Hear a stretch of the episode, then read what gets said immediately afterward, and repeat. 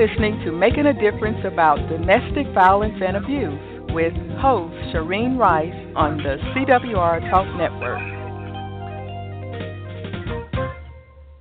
Good evening. This is Shireen Rice with Making a Difference about domestic violence.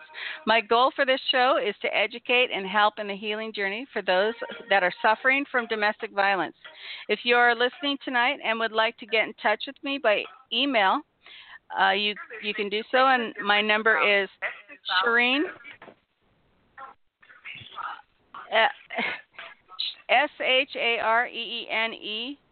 shareenecwr@gmail.com, and I would love to hear from you.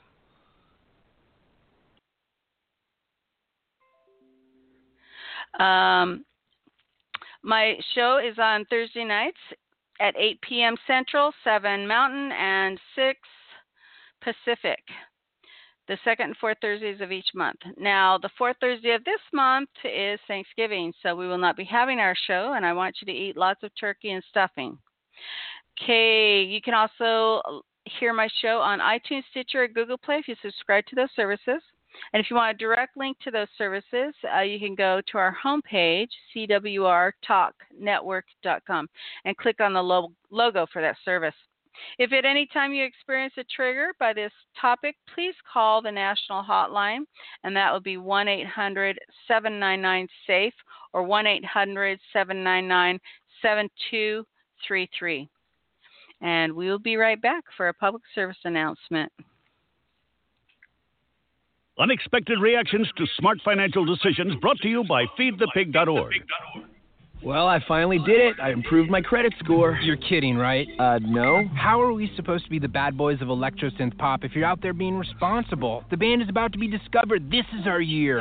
Yeah, you've been saying that for a while now. You think anyone in the Rock and Roll Hall of Fame was worried about their credit score? I never really thought that. Of course they weren't. Rock stars aren't supposed to think about that kind of stuff. We're supposed to think about how many guitars we've smashed, write aggressively sensitive power ballads, start questionable fashion trends, tragically break up and blame creative differences. All right, I thought maybe it was time to take control of my finances, you know? Start using a budget. Get out of debt. Set some goals. A budget? Debt? Set some goals? Listen, I knew that we'd have our creative differences, but I was hoping they'd involve a little more scandal. When it comes to financial stability, don't get left behind. Get tools and tips for saving at feedthepig.org. This message brought to you by the American Institute of CPAs and the Ad Council.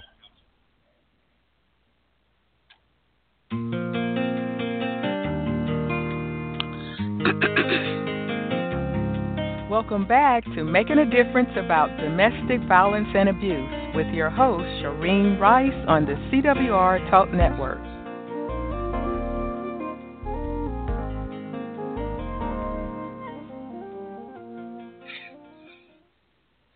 Welcome back. As you know, my goal for this show is to talk about the healing journey, and so I invite different people for that. Tonight, we're going to talk about healing. It's a very difficult topic to talk on, as people know very little about abuse, and you do not heal directly from abuse. For those that don't know much about abuse, you heal from the conditions or the issues or the things brought about by abuse. In my dissertation, as a lot of you know that I'm writing, I use these terms that the survivor needs to heal from, or the conditions and the issues that the survivors need to heal from. And that's the worst is post-traumatic stress disorder, followed closely behind by depression and anxiety. And after that, suicidal ideation, substance abuse, loss of self-efficacy. If you don't know what that is, that's taking care of yourself by yourself. Sometimes people lean towards social support for that. Fearfulness and increased emotional stress. There are many different methods for strategies to help cope with or eliminate these issues. So I invite different people to on the show to help us get a new perspective and a new scope of what works for them. While reviewing different literatures, as you know, I have to read articles all the time for my dissertation. And just the other day, I was reading one that did a study on what women go to help them heal or help them cope with these these different strategies for these different issues. Now, the first and the most popular was social support. That's family, friends, or a partner of some sort for tangible, emotional, informational support. And what this was helpful for was to cope with flashbacks, psychological distress when exposed, and emotional numbing. The second highest, which I don't recommend, but it was the second highest in their study, was doing nothing. Absolutely nothing seemed to work for them. I wonder what doing nothing actually entailed. But anyway, the third one, I also do not recommend, but I will tell you, I am surprised it is not number one, because this is the number one thing that I hear that most women turn to almost immediately during abusive situations and following, and that is drugs, alcohol, and smoking, so substance abuse.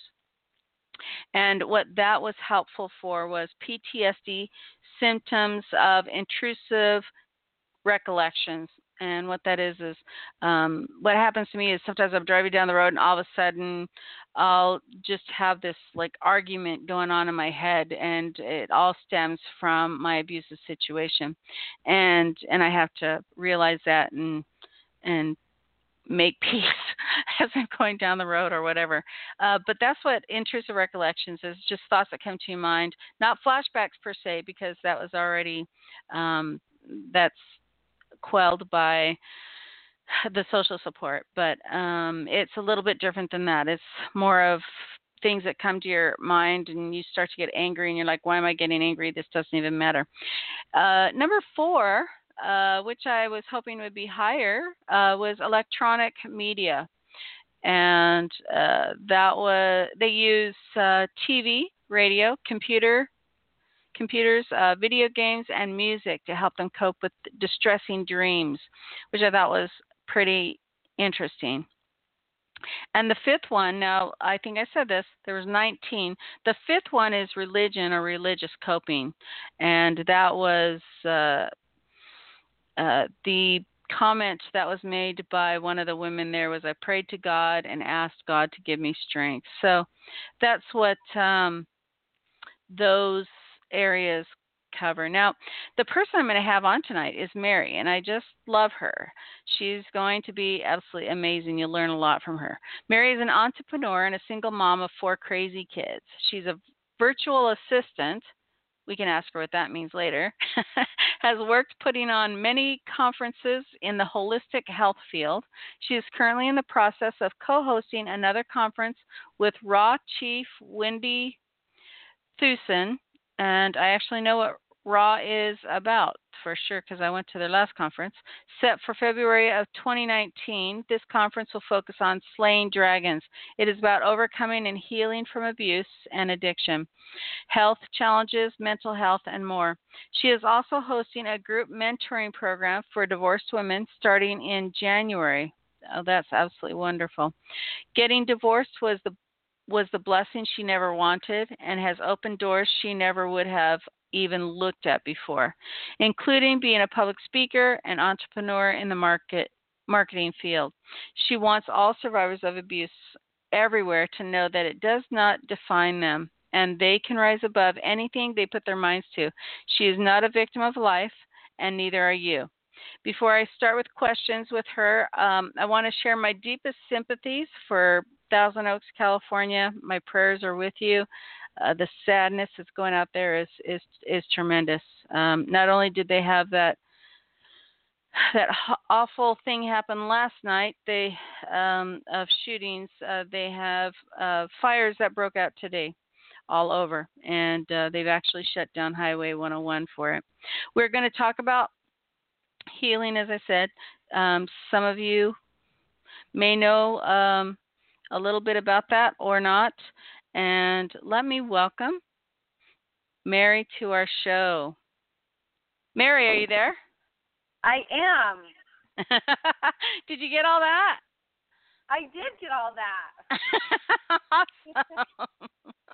Okay, so I first want you just to share a little bit about, and I do have to tell you, the RAW, I don't know what that stands for, but I went to a conference of theirs just September, I think it was. In Salt Lake. It's Raw Chef Wendy. Her last name is Thuesen, so it's Wendy Thuesen, and she kind of goes by that title, I guess, as Raw Chef Wendy. She healed from a lot of chronic illnesses by going on a raw diet. So raw fruits and vegetables, probably raw vegan. I'll have to get more specifics on her from that. But, she is pretty amazing. Wow, that's great. Oh, now, okay, so this is different than, because the raw, RAW, was Native Americans that I went to in September. Okay, yeah. A little bit different. But anyway, share your experience and your healing experiences with us. You know, what you did to help you and everything. And I'll just ask you questions along the way. And if anyone would like to call in, let me give you the number. It's 917-889-8078. Okay, go ahead, girlfriend. All right. Well, hello, everybody. Like Shireen said, my name is Mary, and I have been separated and divorced now for 3.5 years. We were married officially on paper for 8 years, but we separated right around that 7-year mark. And my situation was such that, you know, you hear stories where the relationship looked really great, and then they got married, and then that's when, you know, the switch flipped. That was a lot of how my experience was. I think there were other people in my life that maybe saw it coming when I didn't see things coming. But it was made very clear to me the night of our reception after our wedding that there was something off in our marriage, that this wasn't quite how I expected our marriage to be. And just because this is the topic that we're going on, I'll go into a little bit of what that looked like, so you can kind of get an idea of what psychological abuse looks like, and because it can be very subtle. I have talked to people about my situation, and I've gotten blank looks, like they have no idea what I'm talking about. And other times I have found that I can't go into it at all, because you can't explain how somebody is psychologically abusive in one sentence. When you're looking at, you know, physical abuse, it's on the outside. I know as on the inside, it's not as easy for the people being abused to realize that they're being abused a lot of times. But on the outside, it would be easy for my friend to look at me and be like, he's punching you. That's not okay. You know, it's pretty black and white from the outside perspective. But psychological abuse is something that is a lot harder to pinpoint. So what happened was we had our reception on the second night, I guess, that we had been married. And at the end of the reception, we had a bunch of friends that were going to go out and hang out and, you know, play and have fun and, you know, do all those things. And my new husband said, you know, he wasn't interested in that. He didn't want to go do any of that. He didn't want to go hang out. He was tired. He wanted to go home. And so I got married when I was 19. And I thought that was kind of weird, but I was like, okay, you know, that's fine. You know, newlyweds, I can handle that. And so he went home separate from me. He went home, and I took another friend who had come in for the reception back to my parents' house where she was staying. And when I got home, he was in bed asleep. And I thought, well, that's kind of weird. And I remember laying there that night, and I was listening to the sounds of kind of the world outside of our house going on. And I remember just really thinking that this isn't normal. Like, there's something going on here. It wasn't too long after that. We were both working full-time. It wasn't too long after that he started coming home later and later. And I got pregnant right away, and I was working full-time, and our schedules were very different. But the days that we had off together, he he didn't spend at home. He was always off doing something else. It was as if those dating moments that we'd had before where we spent all of our time together were no more. And actually, to backtrack a little bit, there were some red flags going on when we were dating as well. In the very, very beginning of dating, you know, we went off and we did things with friends. We went to activities. We played. We all kinds of stuff. And the farther we got into our relationship, the more he didn't want to go out and do anything. In the beginning, he didn't tell me that I couldn't go out and do anything either, because at the time I was, you know, young and in love, and he didn't have to try to get me to not go off and do anything else. I wanted to be with him. And so over time, it really started to isolate me from my friends. And that was another thing that started to show up really quickly after we got married, is he started to express annoyance at Sunday family dinners. You know, that seems like a pretty common thing, you know, when you have family in town, for families to do that kind of thing. And he didn't want to come, and he wouldn't come. And if he did, he would go in a separate vehicle so that he could leave before me. And he was constantly criticizing me for talking to my mom too much, and for relying on her, and asking her to do things. But the catch was, I couldn't ask him to do anything. I couldn't ask him even, you know, to come with me to the grocery store, because he wouldn't do it, and he would get mad if I asked him that. And so thankfully I was a strong enough personality that, because this is something that gets people really quickly in these situations, is that isolation from their family, because they want to stay loyal to their spouse. Fully, I was a strong enough personality that I was like, no, if you're not going to be here with me, I'm going to go see my mom and my dad. You know, I'm not going to not go see them just because you don't want to go see them.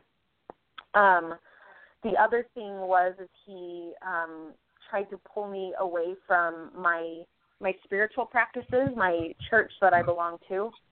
And that was another thing that I put my foot down about pretty early on. Now, was he the same religion as you, or that you thought going into this?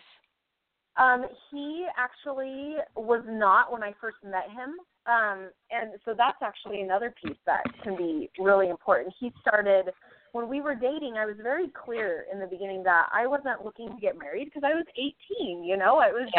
I met him at a birthday party, and he was fun, and I wasn't interested in getting married to him. I just thought he was fun and cute and all that stuff. And he, about 2 weeks into dating, he told me that he loved me. And I said, well, let's not go there. I don't know. I don't know about that.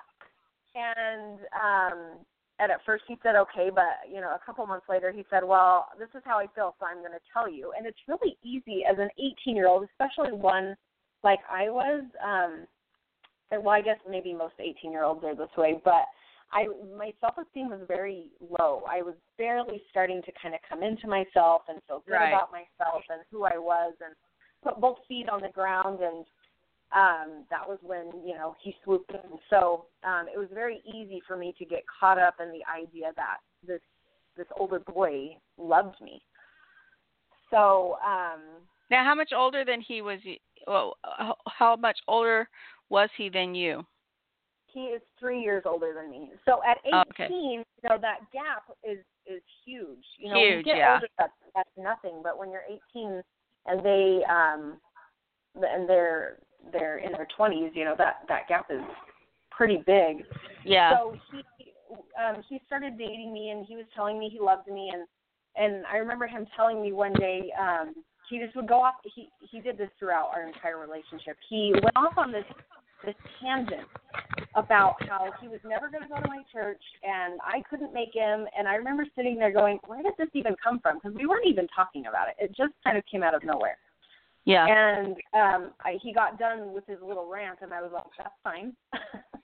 And then he kind of stopped and looked at me, and he was like, oh, well, maybe I want to go to your church a little bit. And so he started coming to my church with me, and started thinking about joining that community with me. And I stayed out of it because I had seen those kind of things happen before. I knew that game. Yeah.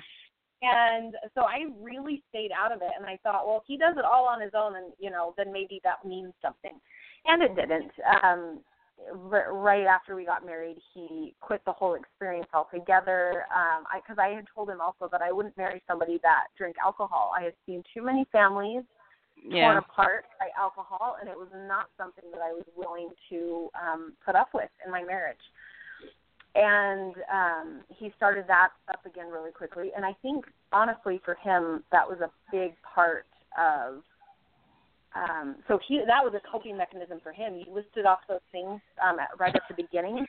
That was his coping mechanism from his childhood, and it spiraled downhill from there. And he was abused as a child? Yes. Yep, he had a very hard childhood, yeah. And so that is something, though, that women especially, we get into it and we make excuses. You know, he had a hard childhood, so, you know, I'm just going to love him and I'm just going to, you know, do the best I can and be a doting wife. And my nature, I'm not, I mean, I do like to dote on the people I love, but I'm also very independent, and I'm, you know, stand on your own two feet, you know, take responsibility for what's going on in your life. And I thought in order to save our marriage, that was kind of the person I had to turn into. And that's one of the things that happens when you're in a psychologically abusive relationship is you lose who you are, because the way they do things, you start to feel like you're crazy, and you doubt yourself. You doubt your memory. One of the analogies that I use quite often is your spouse who's abusive takes your foundation, whatever it was built on, that was good, and they knock it out from under you. So that can come in the form of separating you from your family, separating you from your faith, your spirituality practices, whatever that is for you, the things you love and that you're good at. He wanted me to quit my job so that I could go home and be with the kids, but at the same time was very critical about where I spent money. He would not share his paycheck. You know, it took us a really long time for me to convince him to have a shared bank account. So they take that foundation and they kick it out from under you. They take everything that you were when you met, and they get rid of it. And then what they do is they place them there as that foundation. But then the kicker is then they will take themselves out as your foundation. So then you're crumbling down with no foundation, and then they run in and rescue you from yourself. So it's this game to keep you dependent on them, because they've taken away your foundation and put them in that place, and you have to be careful because don't let him go away, because then you don't have a foundation. So, you know, can I share something real quick? Yeah. On the other hand, some victims have found that abusers like to be taken care of. Now, there are those that don't want them to work so that they have complete control as well. But they also have more control also when they're at home and they're not working, because they can bother you at work. They can make sure what time you're home and everything else. And so I've seen that happen on numerous occasions as well. Absolutely. Yes. I think with my ex-husband, what he discovered was, because he wanted to go off and do his own thing. He would say, you know, he would get off work at 5 and he wouldn't come home till 9 or 10 at night. And he usually was at work with his boss drinking after work for that, you know, that whole time. And what he discovered is that if he could get rid of me, if he let me go out to my mom's house and if he encouraged it, then he didn't have to deal with my constant, what he called nagging, you know, for him to come home, because, you know, heaven forbid your husband gets off of work and comes home to, you know, see you and your kids and that sort of thing. Yeah, yeah. So he can drink more is what it's for, or carouse more, whatever is his delight. But, can I share something real quick? It was hilarious. This happened with my ex-husband. He goes, I'm going to have a few friends over for a couple beers. I'm like, oh, okay. And I said, so why don't you give me your credit card and I'll go shopping? In other words, if you're going to drink, I'm going to spend money, right? I thought that might deter him a tad, and it didn't. And so, like, 8 hours into it, I'm having a blast with my best friend, right? And we're just chopping away. And 8 hours later, I said, hey, should I come home now, or did you want to continue drinking? He goes, keep shopping, babe, keep shopping. And then, then of course, I heard about it later. Why did you do that? I said, because you told me to. He goes, well, you know, I was drinking. You shouldn't be listening to me. I said, don't matter. You told me to, so I'm good. Anyway. Thought I would, you know, play it against him. I have found you hear sometimes that people with narcissistic tendencies won't apologize for things. And I agree. Think this kind of falls into that same category. I've actually found that to be not entirely true.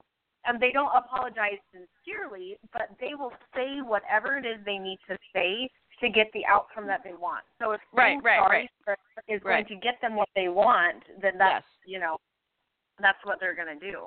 Very good. Yes, absolutely. Apology is a manipulation tool when they need it, for sure. Yes. For sure. Yes. Yes. Yes, I agree. Yes, very good. So, and so he was extremely psychologically abusive then. Yes. Yes, he was. The first three years of our marriage, he used to tell me things like, I'm going to go and bury you in the hills. I know where places that, you know, that I can hide your body that nobody's going to find. And then he kind of started moving into, if you ever leave me, and if we ever get divorced and you marry somebody else and our kids like him better than me, I'm going to kill him. He would always say it in like this, you know, very lighthearted, you know, jovial kind of. Oh, I'm just kidding. Answer. They're not. But and it took me 3 years, and so this is another thing they do too.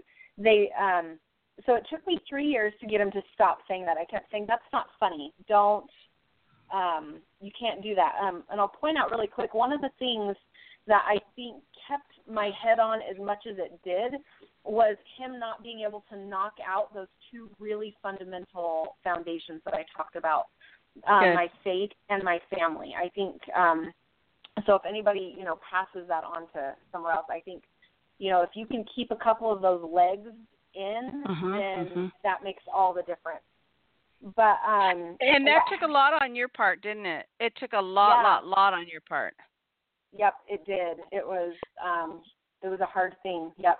You know, that was really smart of you, because of the fact that it's very difficult to even see that they're knocking those legs out from underneath you. And that was very astute that you did that. But I'm glad that you shared that you need to have some foundation other than your marriage to make sure that you have stability in your life. Yeah, you have to have a sense of who you are and what you're about. And I think those people that go into marriages and situations, this has actually kind of shown me that I knew more of who I was than what I realized at the time. But, you know, those who go into situations and marriages that really don't have any foundation in anything, they're the ones that I see just get swept up and never leave, you know, can never make those jumps, or it takes them so long to realize what's going on that so many years have gone by that they don't know the difference. Their self-esteem is so shattered and non-existent and dependent upon their spouse that, you know, their mindset is like, well, what would I go to? And, you know, it just reassembles who they are. One of the things that I have found is that people like this, they change their MO. So they make it look like they have changed, but really they've just changed the cover of the same book. And maybe they're reading a different chapter, you know, of the same book. When I finally convinced him to quit making those threats about killing me and that sort of thing, he switched it over to more of the money type control, and he would do things like be on the phone with somebody and, you know, say, well, if Mary ever left me, you know, and he's not talking to me, right, but I'm in the room, you know, if Mary ever left me, I would, you know, be danged if I'd let her take the kids, or I'd be danged if I'd let her or if I pay her child support or that. Is he paying it now? What was that? Is he paying it now?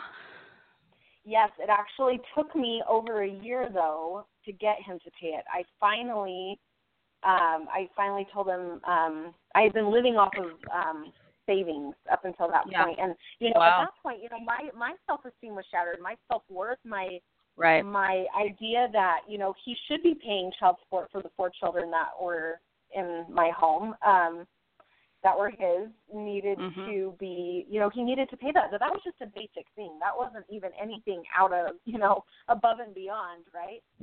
Right.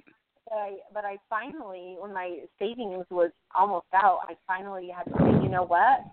I'm not going to drive halfway to meet you with the kids anymore.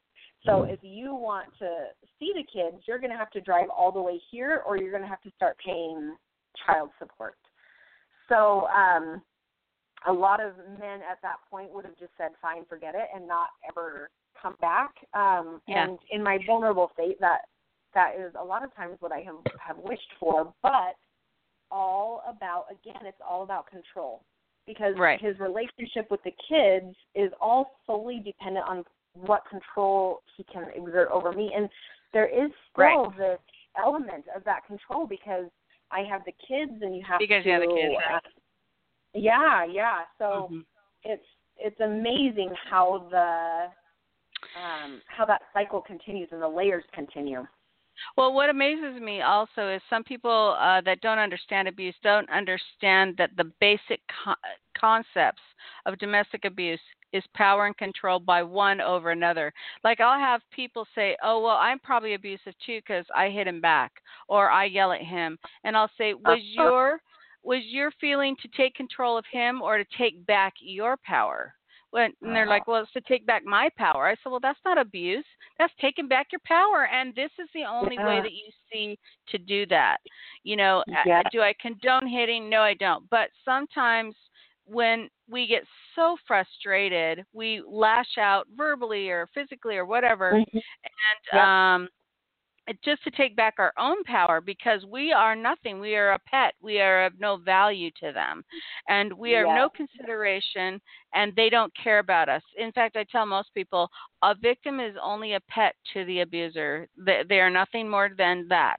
They will treat them like a pet. They will act like a pet. They will, just make you do whatever it is. And you better darn well do what they ask you to do, or you're up a creek without a paddle. Percussion, Right. Yeah, there's always a punishment in store. Yes. So what are some of the things that you did to help yourself heal or cope with the psychological abuse that he impinged upon you? The number one thing is actually the number one thing that you read off from that article was a support system. It was the number one thing that kept me going and kept me being able to do to do other things like therapy and emotional processing and, all of that stuff. If I had not had that support system, it threw me. If I thought I had depression while we were married, it was nothing compared to the depression that set in after we were separated and divorced. And I remember thinking, like, holy cow, what did I do? I was better there. I shouldn't have left, because this has rocked my world. Because didn't the abuse become exponential after you left? Yeah, it did. Because there Mine was a too. Lot of people. Yes. Yeah. Yes. Yep. That's normal. And a lot of I love you, and I know you have problems, but we can work it out. Oh, mine, the threats got worse. The threats got just worse. Just more and more. More frequent and worse all the time.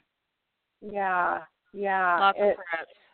I think that's something important for people to know, is that when you leave, most of the time these situations do not get easier, and so you need to make a plan. If you're thinking about leaving an abusive situation, you need to start taking, $10, $5, $20 out of cash back, every time you go to the store, and hiding it. You need to make plans of where you're going to go. You have to have a plan set in motion or else most of the time you're not going to do anything. And even then, I have a friend who's in a emotionally abusive situation, and she had it all planned to leave, and then right at the last minute she couldn't do it, and I wasn't close enough to be there and drag her rear end out of her house. Right. So, which we have to respect people's agency and their choices as well. But right. Yeah, that's huge. Just having some sort of plan before you move. Yeah. I'm so glad that you brought that up. The first thing I always tell someone is you need to leave, but first you need to do that smartly, and so you need to make a plan. My ex-husband's wife prior to me spent 9 years doing exactly that, stashing away money, getting a job, working more hours, stashing more money, doing whatever she could. She had enough money saved up to buy his portion of their ranch out from underneath him, which was, the smartest thing that woman ever did. My total hat is off to her. She really got the whole picture. She had the lawyers down pat. She had everything down pat, and she got everything she wanted, which she deserved as well. She spent almost 20 years of hell, and that's what happens. But, one thing that I always add is serve others. I found that as I did that, it helped me to forget what I was going through.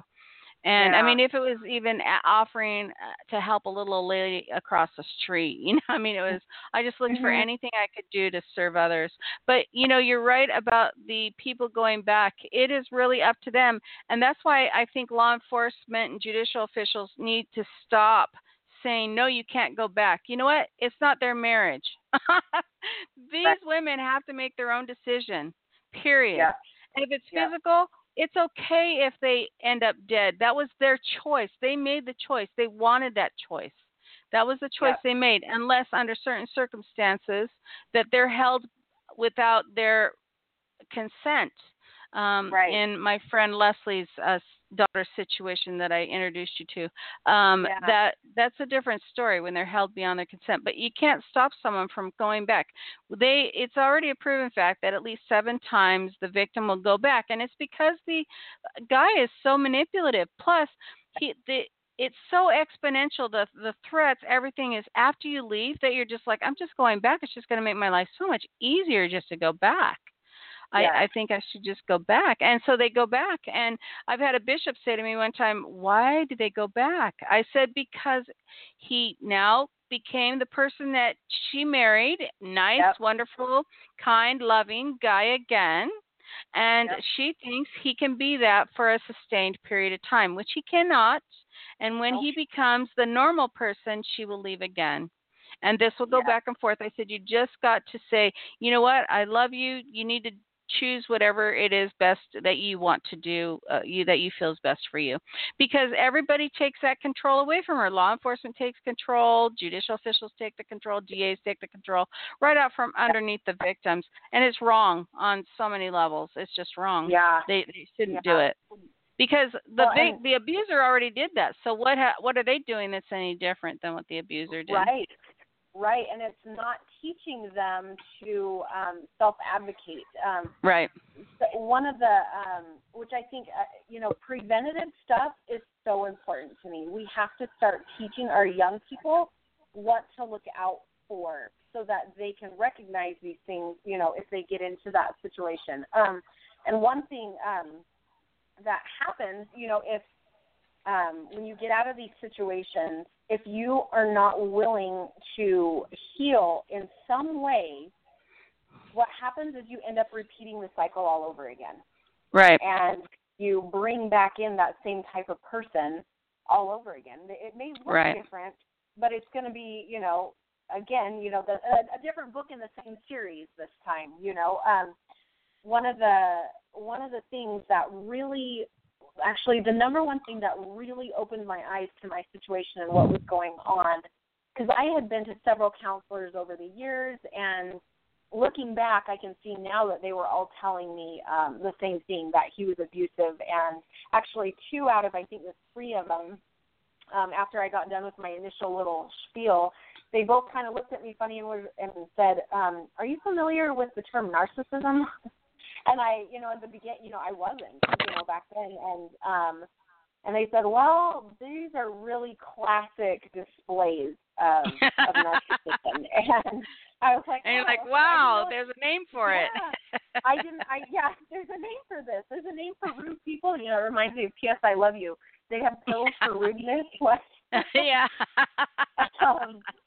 But what really opened my eyes, so this kind of goes back to what you were saying on let people make their own choice, and we have to let them make that choice, was I started looking up on YouTube back when I had a dumb smartphone. Those things had, you know, barely started to come out in the cool smartphones, and I had a dumb one, and I was looking up on YouTube what were indicators for an emotional abuser. And because I had started to kind of get into emotional processing, and I had started to kind of try to heal myself, because I was still at that point thinking that if I just healed myself, if I just fixed everything about me, then our marriage, you know, would not right. be with age and hallelujah, right?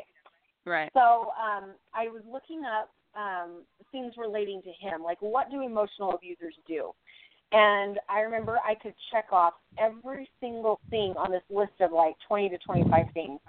But it wasn't that got me. What got me was I thought, I'm going to look up the effects of emotional abuse on the victim. Children. Okay, yeah.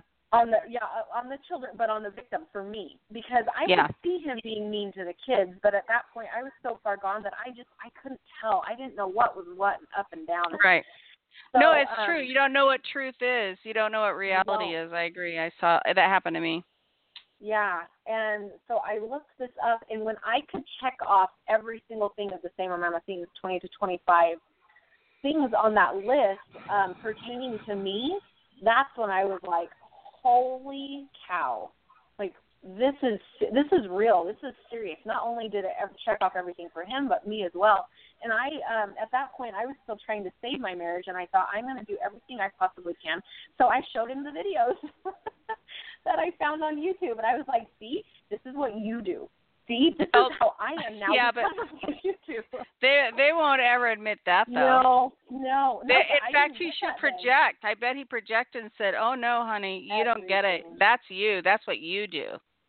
Everything. Even to this day, not two nights ago, the exact thing. And it's crazy how this will make you feel crazy after I know. You left you, or even while you're with them. But and that's why victims are like, I think I'm the abuser. You know, I hate it when victims say, oh, no, I think I'm the abuser.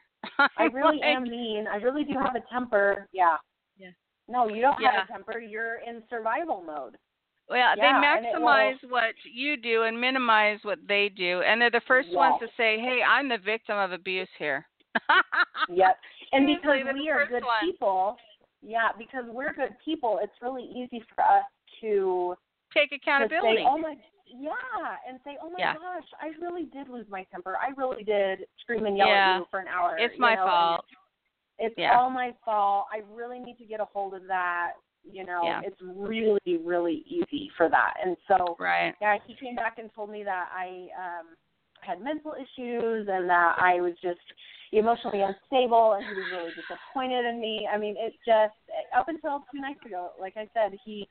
another thing that will get you is they will say things to you that you're thinking in your mind about them, like verbatim. Yeah. You know, and I can't tell you how many times that has been something that has tripped me up. Now, 3.5 years later, man, am I way better about doing what I need to do to get out of that. And for me, it's still that community support. So this last time that it happened, I knew immediately I have to get myself out of this, or it's going to drag me down and it's going to continue on. So I called somebody. I called my mom in this instance, and it was enough to sit there and have her remind me, because you forget. Because you think you're crazy and you doubt your memory, and you forget the things that are going on. So that that pulled me out of it. That's one of the reasons I'm doing that mentoring program that you mentioned at the beginning in January, is because we need that support network. We need to know that we're not crazy. We do. And what area do you live in? I am in Utah. I am in Eagle Mountain, Utah. Oh, Eagle Mountain. Oh, good. I have a lot of friends up there. I need to connect you with them. Amazing groups up that way. One is PICTAR. Another one is Domestic Violence Underground. Great people, and they have great activities all the time.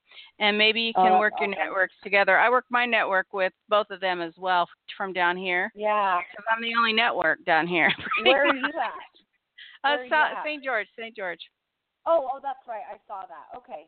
Yeah. I've got some names that I ought to hook you up with down there then. So Excellent. Okay, girlfriend, you know what? I'm going to have to go to a public service announcement, but it was so wonderful having you on. Thank you so much for sharing your insights. And, you know, we need to reaffirm what happens to us and the qualities and so forth. So that was absolutely magnificent. I so appreciate that. Thank you. Thank you for having me on. Yeah, you have a good night. Yeah, you too. Can I say real quick that we have a conference coming up in February. If you search Extension on Facebook, you should be able to find it on there. It's about healing from abuse and substance abuse and things like that. And if you have any questions, you can email me at mary.sherwood08@gmail.com. And again, and what was the Facebook address again? Yeah, it's Slaying Dragons Convention. If you search for that event on Facebook, you should be able to pull it up. Okay, and I'll put that on several of my Facebook sites too, and so I'll attach you to that. I have like 5 Facebooks for that. Awesome. Yeah, that would be amazing. It's gonna be awesome. And it's in February, and my email again is mary.sherwood, SHERWOOD, 08@gmail.com. And you can email me if you have any questions or anything of that sort. Excellent. And I'll send it out to all my networks. I appreciate your input. And I appreciate your hard work. Oh, thank you. I appreciate you. This is amazing to find this resource on here. We need more of them because people just don't know about them. Yeah. No, we do. Okay, girlfriend, you have a good night. All right, thank you. You too. Bye-bye. Bye-bye. Did you just look down at your phone? You did it again, didn't you? You know, you're flying down the road in a 3-ton hunk of steel, and a text takes your eyes off the road for an average of 5 seconds. At 55 miles per hour, that's long enough to travel the length of a football field and cause some serious damage. Turn it off. Trust me, whatever it is, you'll live. Learn more at StopTextStopWrecks.org. Brought to you by the Ad Council and the National Highway Traffic Safety Administration.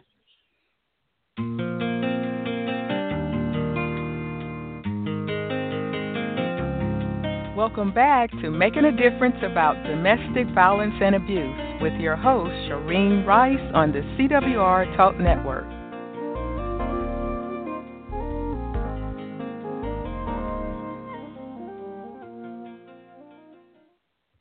Welcome back to Making a Difference about Domestic Violence. And before I leave, I have a special guest, actually. I have asked a dear friend, Leslie Browning from Texas, and she's also the owner and founder of Alicia's Voice. And I asked her to share with us what helps women from that aren't abused themselves, but their children are abused. What would help them to help their children, or if their child has been killed, what helps them to heal? Hi, Leslie. Hi. How are you? Did you hear my intro? I sure did. Thank you very much. You're welcome. I'm so glad you could be on tonight. I know we have a little bit of time, so I appreciate anything that you can share with my listeners for sure.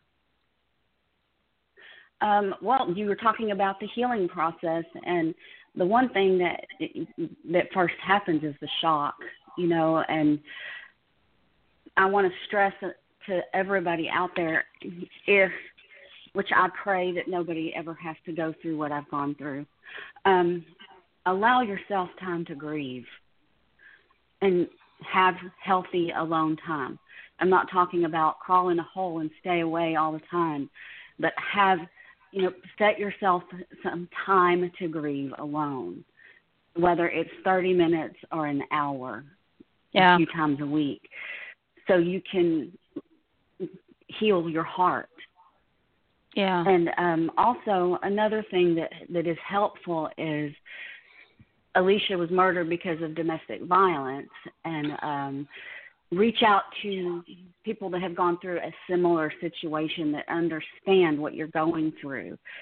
Those people are going to be able to completely say they understand, and they can be there with you, and you can converse with those individuals and know that they honestly understand what you're saying and how your heart is feeling. Yeah. And another thing which to me was the strongest point in my life, was the thing that strengthened me the most was my faith in Jesus Christ. I would never have recovered from, and I'm still recovering, and I will always be recovering from this. Right. But, God, He picks me up almost on a daily basis, because healing isn't just a one-time thing. It's a daily, ongoing process. Right. And sometimes we have good days, sometimes we have bad days. And we are going to have those days. But those are the days that we have to just lean on Him a little bit harder and know that we have people that love us and need us to be there with them. And suicide was a temptation in my life early on after her murder. I bet. But I realized, I have two other precious, amazing daughters and 8 grandchildren that needed me in their life. And it would just bring more devastation if we as parents were weak enough to fall into that temptation. Yeah. And I'd like to encourage everybody also that any kind of grief, whether it's a family member, a parent, or a friend, reach out to grief groups. I went to one called Grief Share, which was amazing. And my husband took me kicking and screaming. I didn't want to go. I was in that mode where I just wanted to stay home. I didn't want to make new friends. I didn't want to know anybody new. And I tell you, when I got in that car and rode with him, I didn't speak to him the whole way. I didn't speak to anybody in the group the first day, really. But that was the best thing he could have done for me. He loved me enough to make me do something I didn't want to do. Yeah. And God brought some of the strongest people in my life through that group. And so in a nutshell, sometimes we need to do things we don't want to do. Right. When we're going through something like that to help us heal. And some people like to write.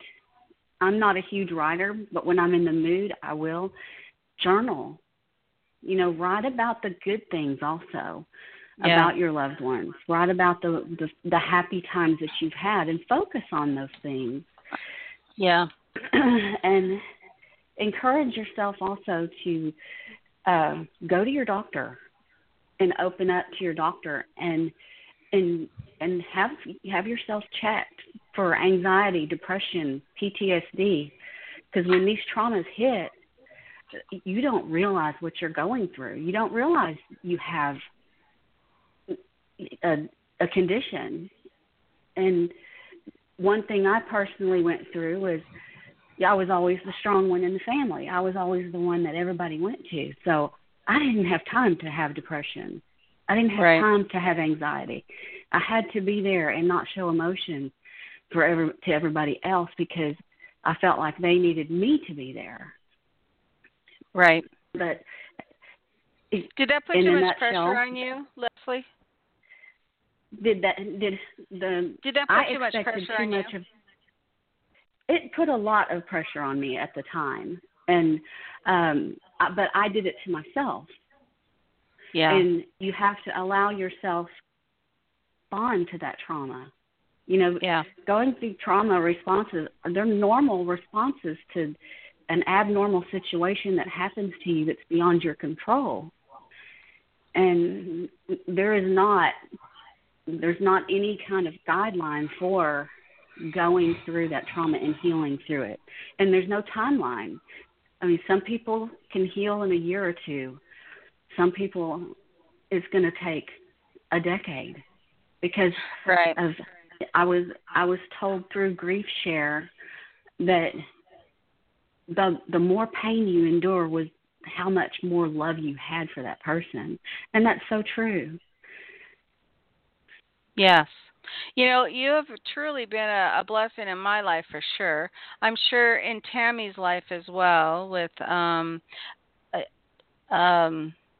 what's her foundation again? Cammie May Foundation. Cammie May. Yeah, it's so important that you guys hang out together and you know, spend time together. I don't know if you have a Facebook just for sisters that have lost angel babies, but that might be a good idea as well, you know, just for strengthening purposes. But you've been such a blessing in so many people's lives. I'm just so glad that you chose life. Well, thank you. And I am too. I am too. And I'm thankful that every time you call me to be on, I just jump at the chance, because if one life is saved, yes, Alicia's voice was heard. Yes. And if any of you out there if there is anyone out there who has lost a loved one from domestic violence, I want to tell you, feel free to reach out to Alicia's Voice Facebook page, because you're not alone, and there are people that care. Right. There, a lot of people care, and that's the problem is when you're alone, you think you're alone, and you don't know who cares, and you don't know where to reach out to. True, and you feel lost and alone. I mean, when it first happens to you, I didn't know what domestic violence was until Alicia was murdered. Yeah. You know, I'd heard about little things here and there on television, but yeah. Until domestic violence touches your life, you don't know what it is. You're right. And unfortunately, go ahead. That's part of what Alicia's Voice does, is we educate our youth of today what domestic violence looks like, and how to recognize it, to empower these young women and some even young men, how to recognize it early on so you don't get trapped in a snare that you cannot get out of. Right. Right. Amazing.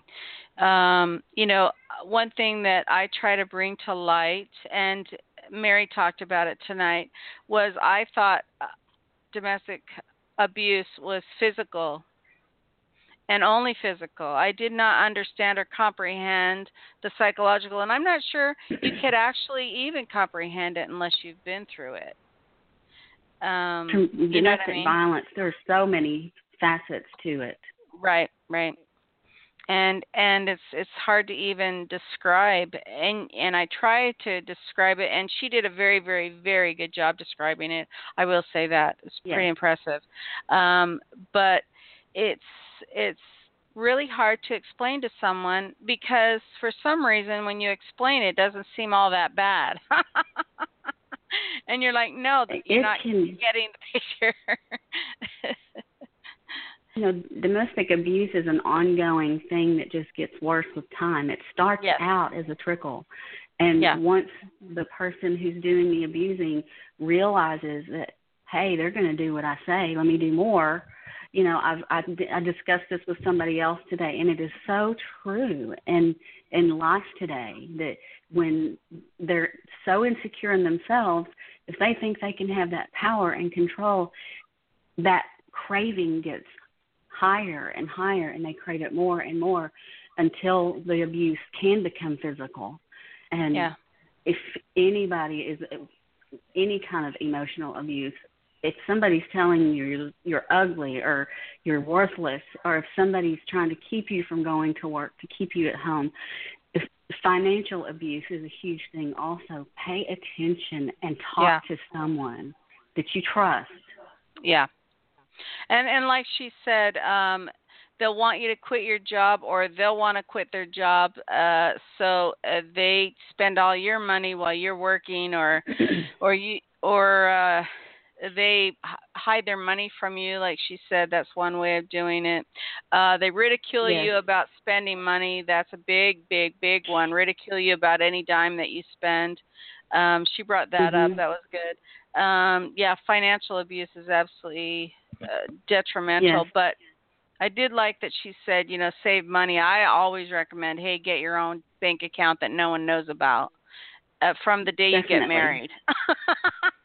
And another form of the abuse that can happen that a lot of people don't even think about is in not allowing somebody to further their education.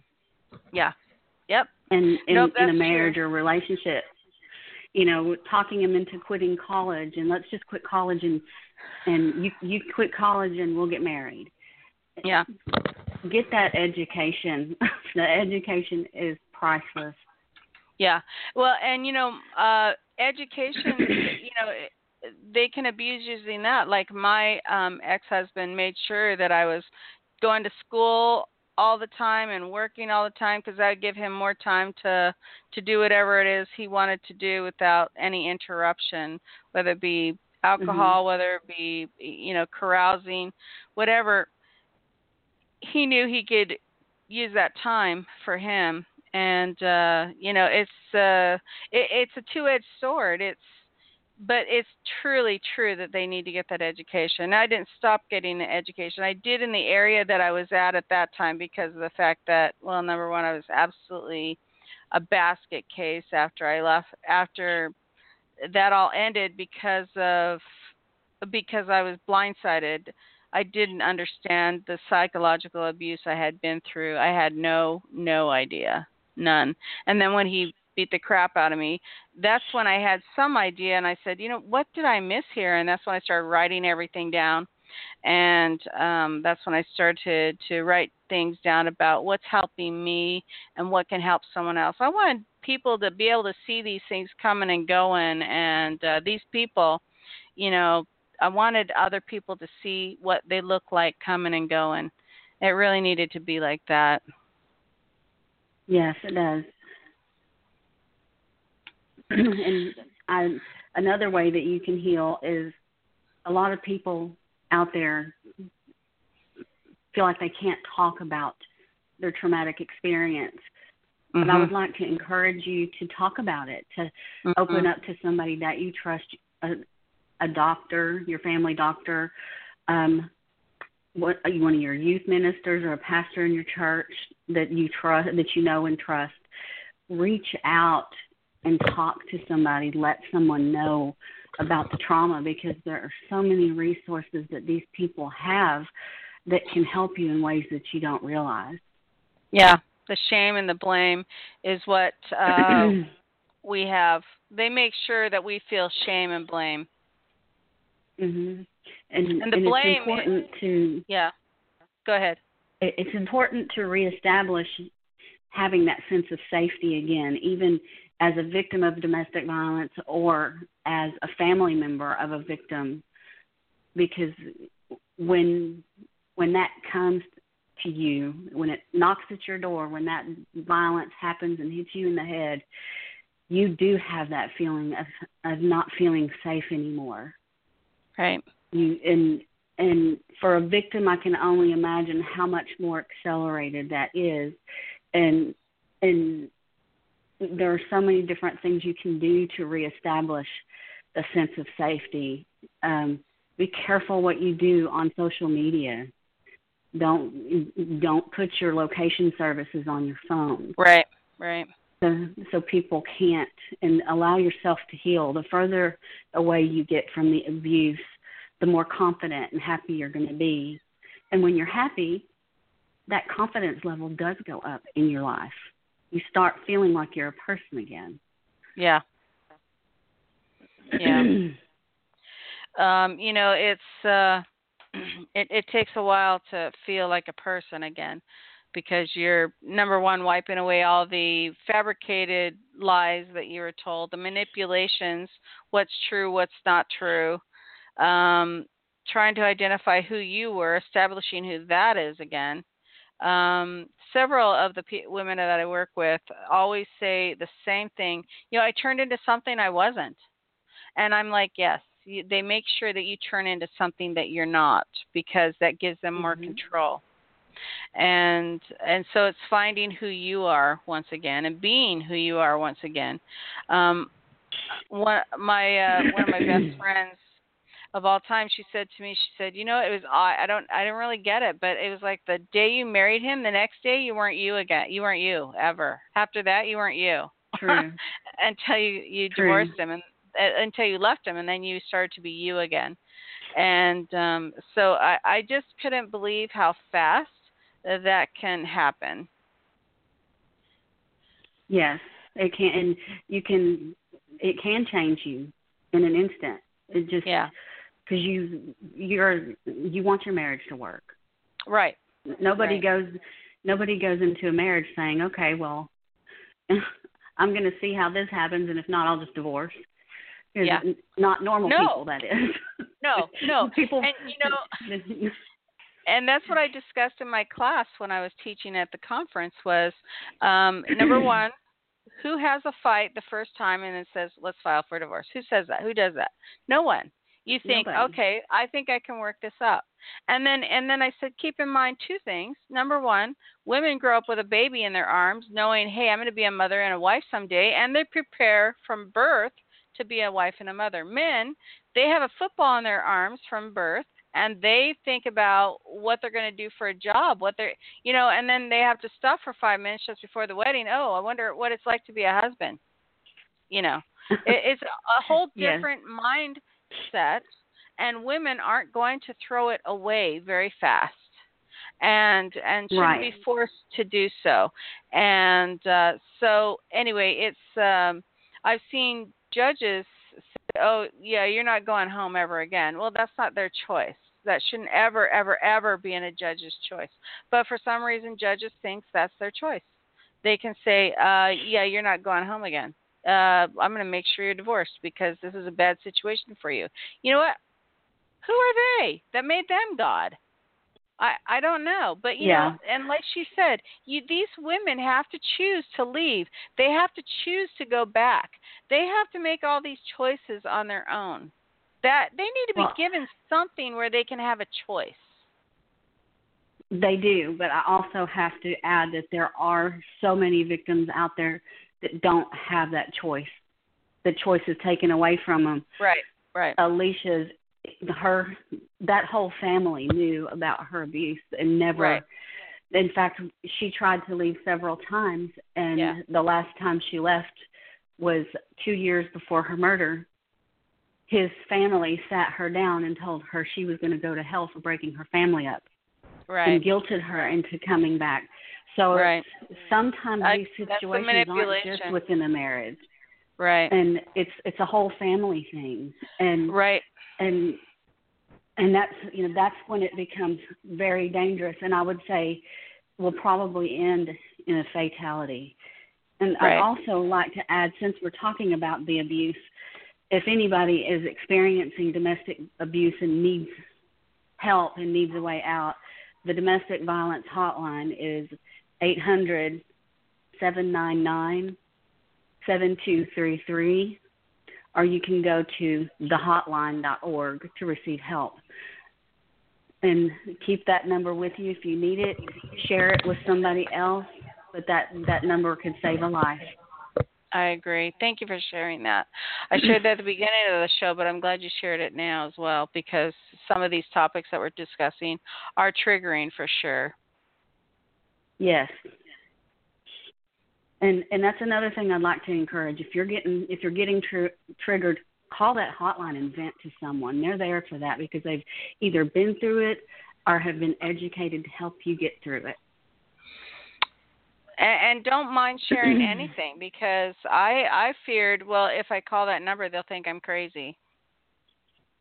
And it's so not true. Those people are so compassionate and so caring. Right. And if there are any men out there listening that are victims or have been a victim, if you feel ashamed to call a phone number, don't feel ashamed to call this phone number. Yeah. I've called it on behalf of a young man before, and they had so many resources for male victims of domestic violence as well. Yeah, that's wonderful. Yeah, I do know some male victims, and it's just heart-wrenching. Yes, it is, because there's such a shame that comes into they are emasculated, and right. They feel like they should, that it's a mantra that they feel like they have to fit in, that it shouldn't happen to a man. Right. But it can happen to a man just as easily as it can a woman. A woman can shoot a gun or carry a knife just like a man can. Yeah.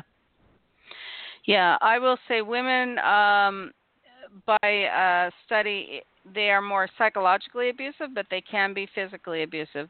But they typically use psychological abuse, and so the guys are probably less likely to see it coming, because I didn't know I was being abused when I was psychologically abused. I had no clue. True. None. It's just hard to see. Unless you're trained in it, it's really hard to see. It is hard to see. You know, and looking back on it, I look at my daughter's pictures, you know, and I look at her in a whole different light now. I read the looks on her face more than just seeing my beautiful daughter in a picture. I take time now and I read the expressions on her face before her murder, and I could see different times to where it almost looked like internally she was crying out for help. Yeah. And you don't know those things until after it touches your life. And you have to allow yourself time to heal in healthy ways. You know, it would be easy for the families to just get bitter and hate, but that's not who God created us to be. We have to be here to help others and help make this not happen to someone else that it could possibly happen to. Right. Quick question. If that made any sense. Oh, complete sense. Okay, quick question. Since you're an ongoing guest, we know everything about your life. My question is this. Can you give us a little update on the grandchildren? How is that going? They're still with the other grandparents, and I reach out from time to time, and sometimes I'll get a response, sometimes I won't. I did get a call from the grandfather who was trying to convince me that Alicia's murder was an accident and that they're trying to appeal the murder case. Oh, I bet. And you shoot someone in the head by accident? How does that work? It's what people don't realize are those little calls can be very traumatic. Yeah, that's true. And it's just psychologically. I go whatever I have to go. It varies. I've told people the abuse has shifted now that my daughter's not here. It's shifted from my daughter to me. Yes. And they're trying to do the same things to me that they did to her. Yes. And the conversation was, you know how much Alicia loved you. And Daniel talks about it in prison, about how important you were in her life. Then he goes on to say, but you know this was an accident. I'm a little smarter than that. You can't convince me of anything. I know what kind of people they are. I know what Alicia went through. Yeah. And, you know, the only thing I can think to do, though, is it's sad, the people that they are, the life that they lead, to feel like they have to deceive people and lie and hide things all the time. Yes. And, you know, that's it. If it's okay, I'd like to bring up a scripture that it made me think of.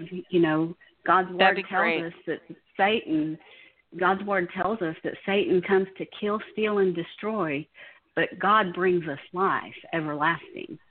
Yeah. And I think about that scripture a lot of the times when I talk to him, because they claim to be Christians, but it's so sad, the darkness that they live in and the darkness that surrounds them.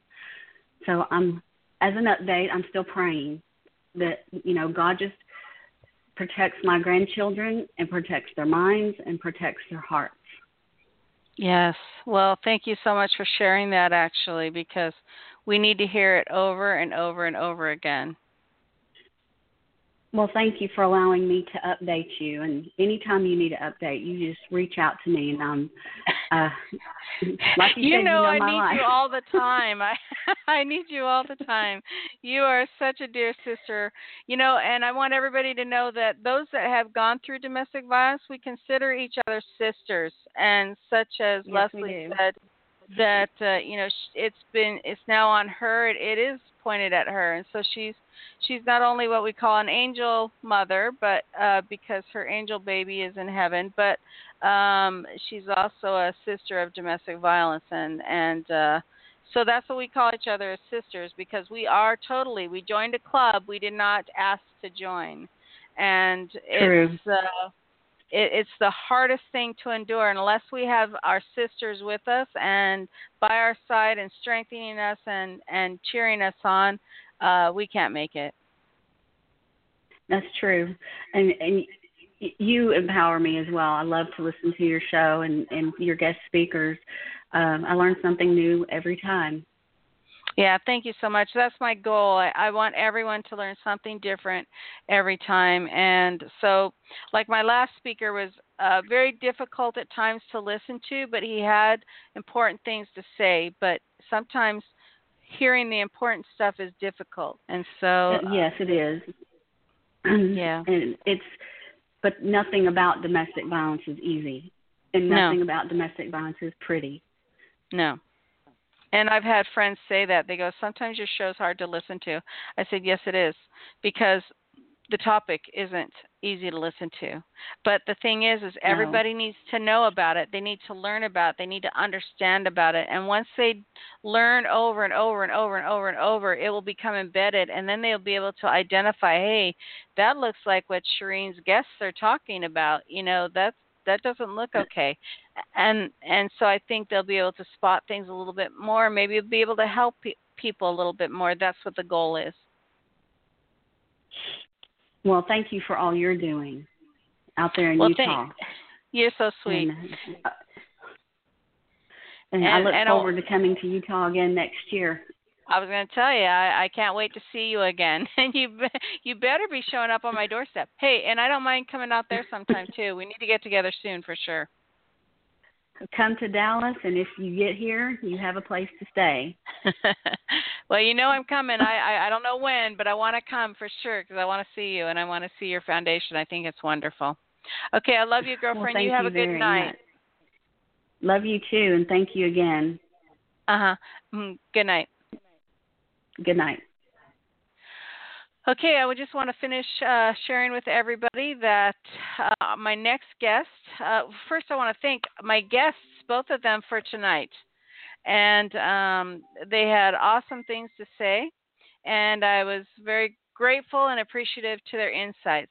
My next show will be on December 13th, and I will have Kristen Williams. I had her a couple months ago, but she's going to talk a little bit about the Cut It Out program. Now, this is a program that I believe she developed.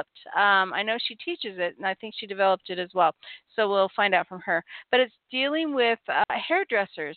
Hairdressers are someone that women go to, aren't they, a lot of times? And women, when they want to feel better, what do? We go put makeup on. We go get our haircut or style. And so this is giving, teaching them. It's all about teaching them about how to see or hear or feel for domestic violence so that they can be a helpful community towards helping women and men heal or actually identify that they've been abused. That's actually the biggest part is Like I said to a friend of mine one day, I said, "You're being abused." And she goes, "My gosh, I didn't even notice until you said something." And he was horrible to her. She just thought it was just part of her life, because when you're in the middle of the storm, you don't see the storm, right? You can't feel it, you can't see it. And so that's one of the biggest problems. So she's going to be talking about that.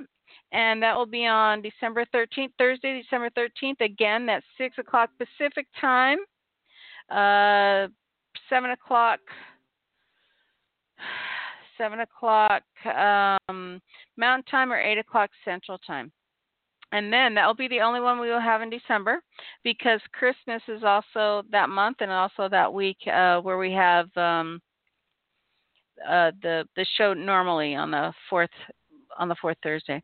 So I want everybody to have a great, and I want everyone to have a great night. Stay safe. Please open your mouths about domestic abuse, and you might be able to find someone who needs your help, or someone that you can share this radio show so that we can help them. Have a good night.